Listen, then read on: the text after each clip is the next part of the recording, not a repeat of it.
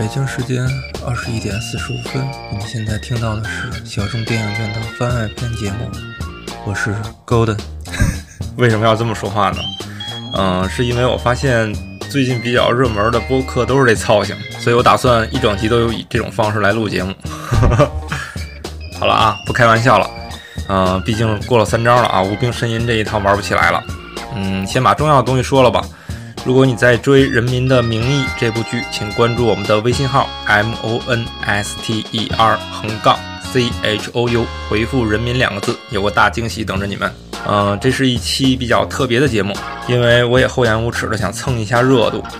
嗯，但是却不知道把这样一个节目放在什么样的专辑里，所以索性就放在这个小众电影院里吧。嗯，反正都是聊片嘛。嗯，今天就我一个人，也是除了音乐节目之外呢。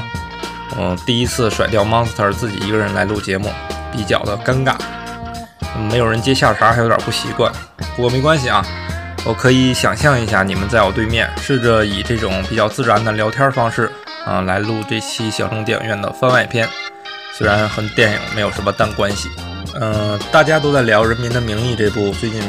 嗯比较火的国产剧嘛。确切的说，我这边观察的是。好多媒体都在刷这部剧的新闻，像是新浪微博的头条啊，几乎天天都在谄媚啊，嗯，以至于有些没有看的朋友呢，就被动的失去了兴趣。不过没关系，啊，我还是一个比较有好奇心的人，于是我一口气追到了三十集，啊，也是因为之前看到微博上有人说说不想看这部剧的人，说明你们很肤浅，嗯，我想这部剧已经牛逼到衡量一个人的深浅程度了，啊，那我一定要看一下了。嗯，总的来说呢，还是不错的。虽然以我看剧的经验来看呢，就是尿点还是比较多的，特别是一些感情线的东西，还有一些可能是编剧自己觉得，嗯，是幽默的东西吧，导致这部剧的节奏比较慢，经常在很精彩的部分也会有一些，嗯，无意义的斗嘴。像这种类型的电视剧呢，我还是比较喜欢直接一点的，比如说以前看过那个《黑洞》，还有《征服》。嗯，都是节奏比较紧凑的，当然也可能是我肤浅啊，看不到那些就是看似比较无关故事主干，但是那个内容呢，呃，底下还隐藏的一些意义啊，这些东西我可能没看到。呃，首先呢，就是这么多媒体争相恐后的来刷这部剧的一个原因，是因为大家都爱看嘛，还有一个原因也是因为这部剧的出品公司是最高人民检察院的影视中心啊，非常的牛，所以说。我们的媒体都是觉悟非常高的媒体啊，也感谢国家能拍出这么深入人心的剧，带来一个不错的节奏。嗯，啊，所以要感谢国家嘛，对吧？感谢国家传播正能量，不然我们永远会活在那种什么明星出轨啊、打小三儿啊这些摧残我们身心健康啊阴暗的新闻里面。所以说，为什么我一个人来录节目呢？主要是因为防止那 monster 插嘴啊，不积极、不利于团结的话不要说，因为他嘴也没个把门的，以免政治不正确嘛。毕竟我们都是有觉悟的小老百姓，嗯，也是因为，嗯，我最近在看一些比较矫情的哲学书吧，嗯，所以在这里我也矫情一句啊，说如果这部剧的名字叫《人民的利益》，我觉得没准还会更好一些，因为反腐嘛，一定会涉及到利益，说白了还是利益是关键嘛，名义这个词就特别的虚，一般以什么名义来做一件事儿呢？都是在做利己的事儿。就比如说，呃，以前有过以人类的自由的名义去发动一场战争，嗯，这种事儿呢，在历史上也是见怪不怪了。所以我觉得，呃，利益这个词是比较贴切的啊。当然，我也是瞎说啊，今天也是浅谈则止，嗯，说说这个印象比较深或者是比较好玩的部分吧。我看这部剧的很重要的一个因素是在外面有一天啊，我看到了一个呃宣传的灯箱广告。你要知道，在一个满世界都是小鲜肉的时代，就是竟然有一部戏的卡司是一票老腊肉，我觉得这简直太难得了。然后第一眼就逮着张丰毅了，段小楼，对不对？跟哥哥演过戏的段小楼，嗯，必须得看一看了。然后结果看了两集，和段小楼长得非常像的侯勇，也没看到张丰毅。嗯，侯勇的角色呢，就是演绎的非常的出彩儿，以至于在他面前，陆毅就显得非常的不适合这个角色。哦，直到十五集以后才慢慢的适应陆毅的表演，但是还是会不自觉的跟他一起说行。不知道大家有没有注意到这个，就是陆毅经常会这样说“行”字的时候呢，他就会比较有地方的特点啊，以至于影响到了我的语言习惯。现在 Monster 一问我什么事儿，我都跟他说“行”。呃，侯勇呢饰演的这个叫赵处长，有一段特别精彩的台词，就是侯亮平抄他们家的时候，满屋子的钱，这都把银行的金库搬家里来了。他说：“那个，我一分钱都没花呀，我不敢呐。”啊，最重要的就是说，他前后的反差比较大，每个月给老妈三百块钱的生活费，嗯，过着普通老百姓的生活，啊，结果在别墅里边翻出了二点三亿的现金，这说明这个赵处长不是喜欢花钱。而是喜欢收藏钱啊，也可能是毛爷爷的脑残粉，就是当这个海报收集了。据说这个人是有一个现实的原型的，叫魏鹏远，是国家能源局煤炭局副司长。嗯，这个根据公开的报道呢，这个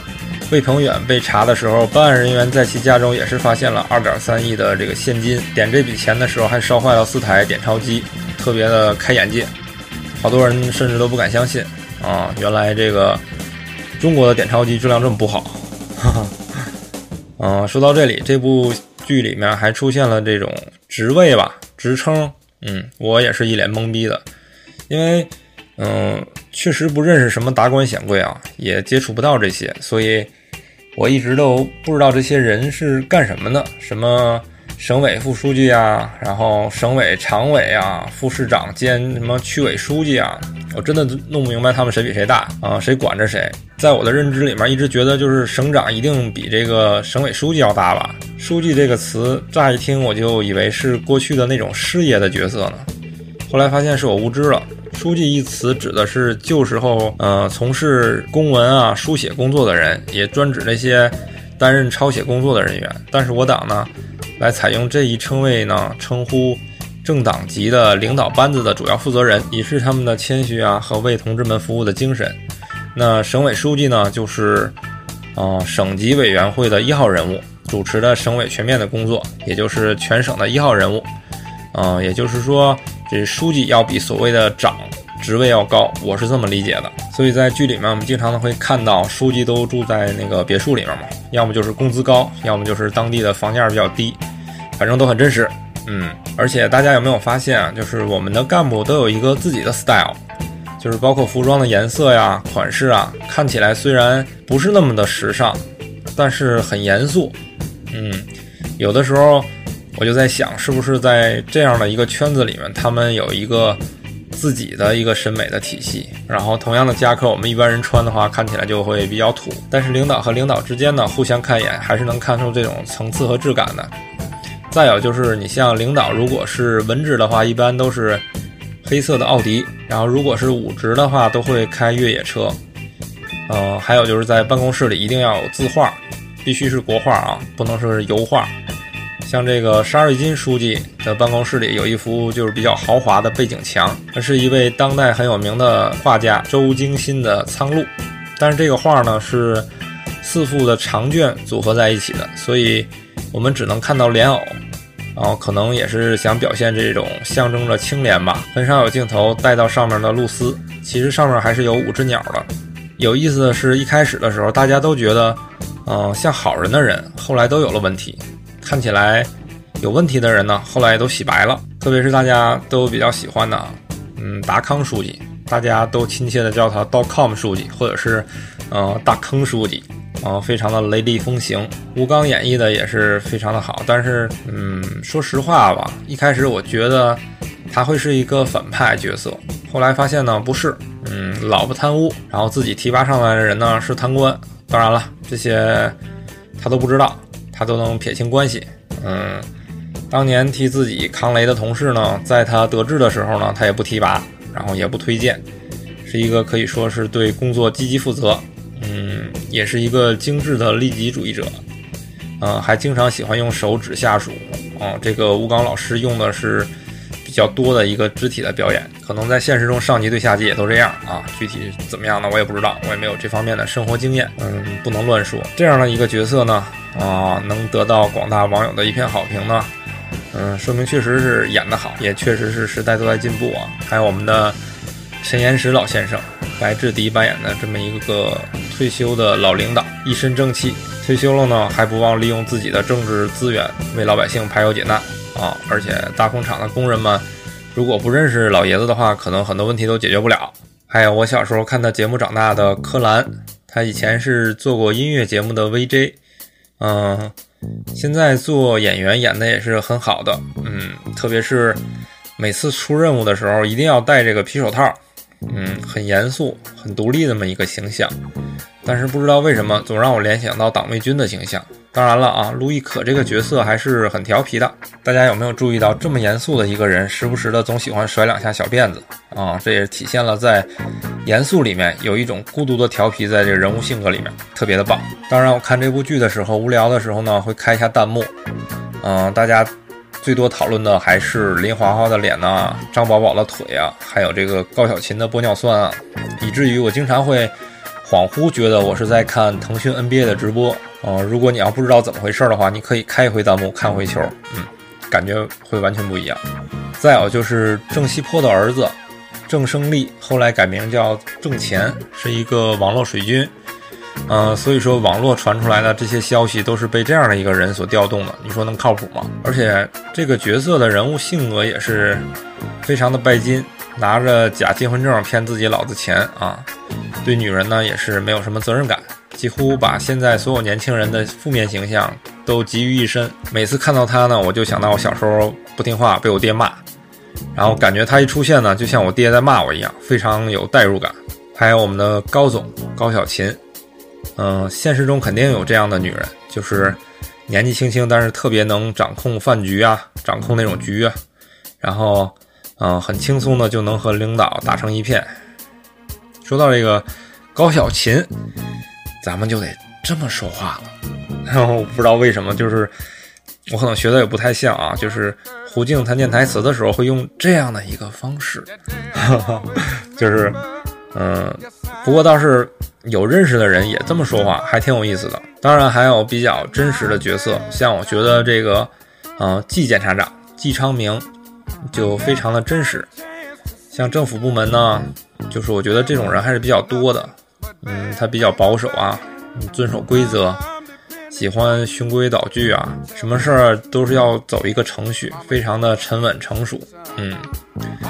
深知很多事儿就是多做多错，少做少错，所以。政府部门，我们经常会看到这种人，啊，所以得罪人的事儿呢，他都交给底下人去干，嗯，就是非常的真实的一个角色。再有就是这个人物的名字，我觉得还是挺有意思的，像玉良书记啊，不知道为什么就是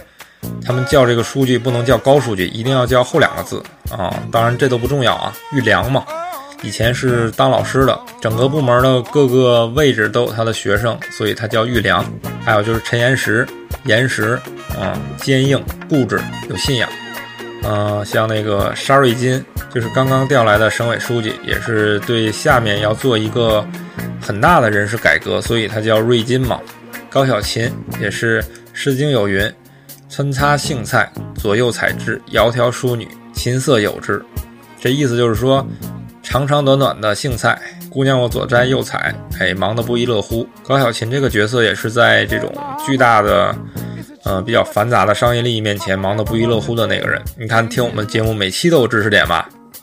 啊，有很多人看到反腐就会高潮，我就觉得，那你跟看那个抗战神剧《手撕鬼子》那个没什么区别，那多刺激啊！我觉得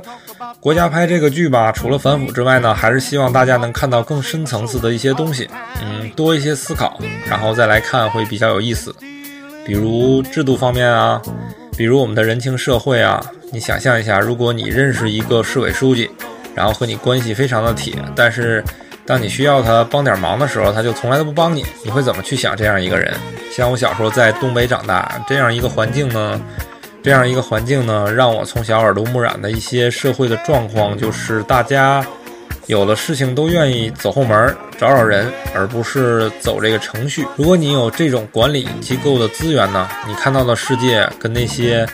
呃，没有权力资源的人看到的世界就是不一样的，价值观也完全不一样。而那些没办法攀权附势的人呢，在抱怨的时候呢，也不见得真正的是在抱怨公平和正义。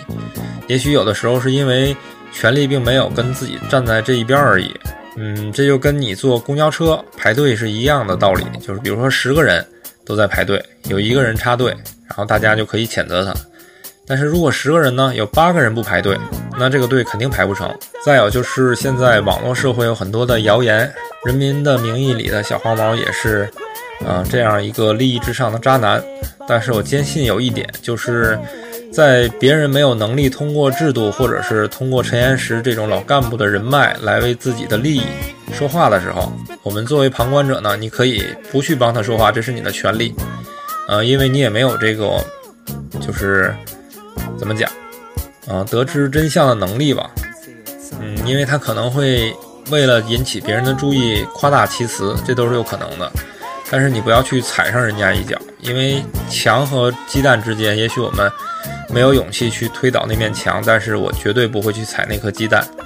因为说不定哪天的话，你自己就是那颗鸡蛋。这一个人聊节目还是挺怪的。那今天的节目就聊到这里吧。嗯。之前说了，浅谈则止，很多没说到的呢，大家可以自己去看一下。记得关注我们的微信 monster 横杠 c h o u，回复人民，你就不用再等这部剧的更新了。拜拜，我们下期再见。